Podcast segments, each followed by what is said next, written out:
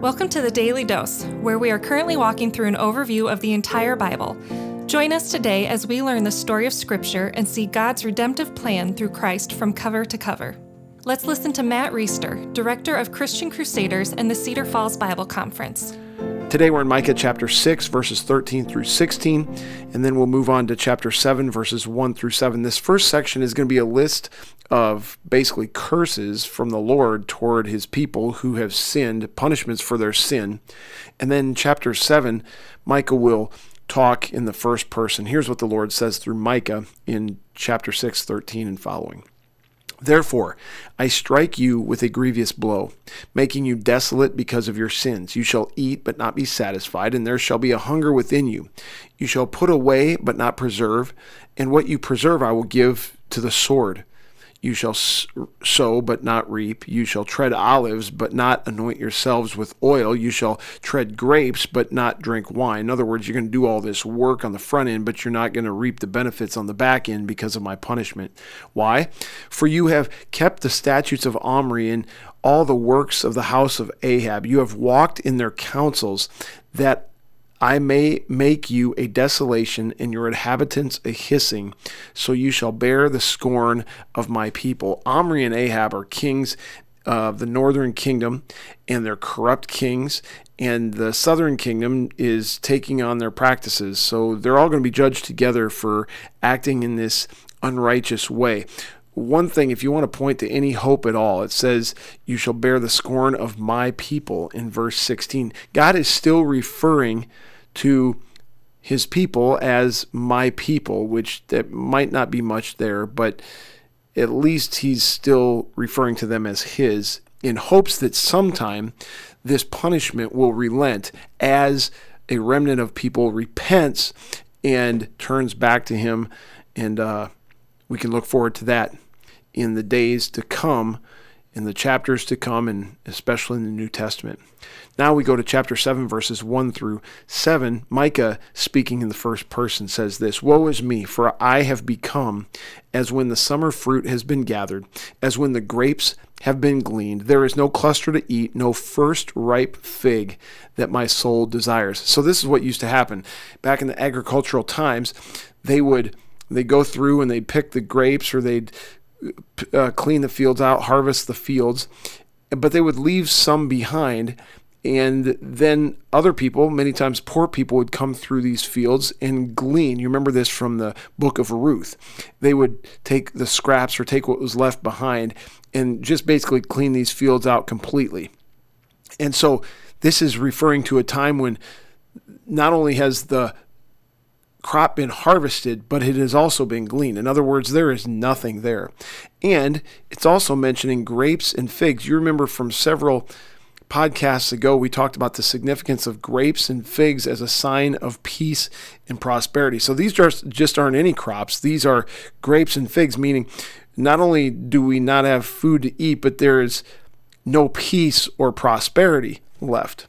Verse 2 The godly has perished from the earth, and there is no one upright among mankind. They all lie in wait for blood, and each hunts the other with a net. Their hands are on what is evil to do it well. The prince and the judge ask for a bribe, and the great man utters the evil desire of his soul. Thus they weave it together. This is a reference to just corrupt leadership. The prince and the judge are bought with bribes. The leader utters the desire of his soul, probably the person buying the bribe. And, and between all of them, they kind of weave this evil desire together and make it a reality. The best of them is like a briar and the most upright of them a thorn hedge. In other words, briars and thorn hedges are the worst there are among plants. And so the best of who is still around are like the worst. This is bad.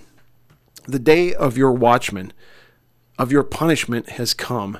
Now their confusion is at hand. Put no trust in a neighbor have no confidence in a friend. Guard the doors of your mouth from her who lies in your arms. Imagine that. It's saying, don't speak. There's going to be conflict between you and the one who lies in your arms. Guard what you say. Be careful what you say because that could come back and haunt you. Verse 6 For the son treats the father with contempt, the daughter rises up against her mother the daughter in law against her mother in law. A man's enemies are the men of his own house. It's a pretty daunting couple verses. And as I was reading this, it dawned on me this is talking about family breakdown. There's uh, familial relationships have disintegrated as a result of these judgments, as a result of these curses that we read in chapter six playing themselves out. There's all this distrust and dysfunction and disintegration within familial relationships. And we've talked for decades and decades about the breakdown of the family. I wonder if the breakdown of the family, the disintegration of familiar relationships, is the result of uh, things that are the result of judgments or punishments, or maybe if it's not actively judgments and punishments from God, just the consequences of sin manifest themselves in the breakdown of the family. Remarkable to consider that. This all ends on a pretty impressive note from Micah in chapter 7, verse 7. But as for me, I will look to the Lord. I will wait on I will wait for God of my salvation my God will hear me. Let me read that again. I choked on it. But as for me, I will look to the Lord. I will wait for the God of my salvation. My God will hear me. So, as everything is falling apart, here's Micah. He's got, in the beginning of chapter 7, he's saying, Woe is me. All the things have been gleaned. There's no peace and there's no prosperity. He seems to be fretting. By the end of chapter 7, verse 7, he's saying, my God will hear me. I will wait for the God of my salvation. And friends, that's, I think, what we need to be. The body of Christ. Uh, during these times of tumult in our culture, in the world, just got back from a conference in Dallas, national radio broadcasters, national religious broadcasters, and we're talking about how do Christians respond in a culture that has so many things dividing it, so many things tearing it apart on one hand, just like Micah in chapter 7, verse 1, we lament, we grieve the situation that we find ourselves in as a country, as a culture, as a people. But also, like verse 7, we have great confidence in our God. We don't lament and grieve and fret the way that people who don't know Christ do. We grieve with hope we grieve with confidence that comes from the Lord. that stems from the fact that we are not among those who are going to bear the wrath of God because we have repented. We have put our faith and trust in Christ. We stand righteous and perfect and blameless and holy before God, despite the fact that we are still sinful, despite the fact that we're living in a sinful generation. But we can convey that confidence and point others to God so they can be part of that group of people who is also protected from the wrath of God in this life and in the next. The Daily Dose is a partnership between four ministries. First is Christian Crusaders, where you can find weekly 30 minute worship services at ChristianCrusaders.org, and where you can hear engaging interviews and other content on one of our three podcasts.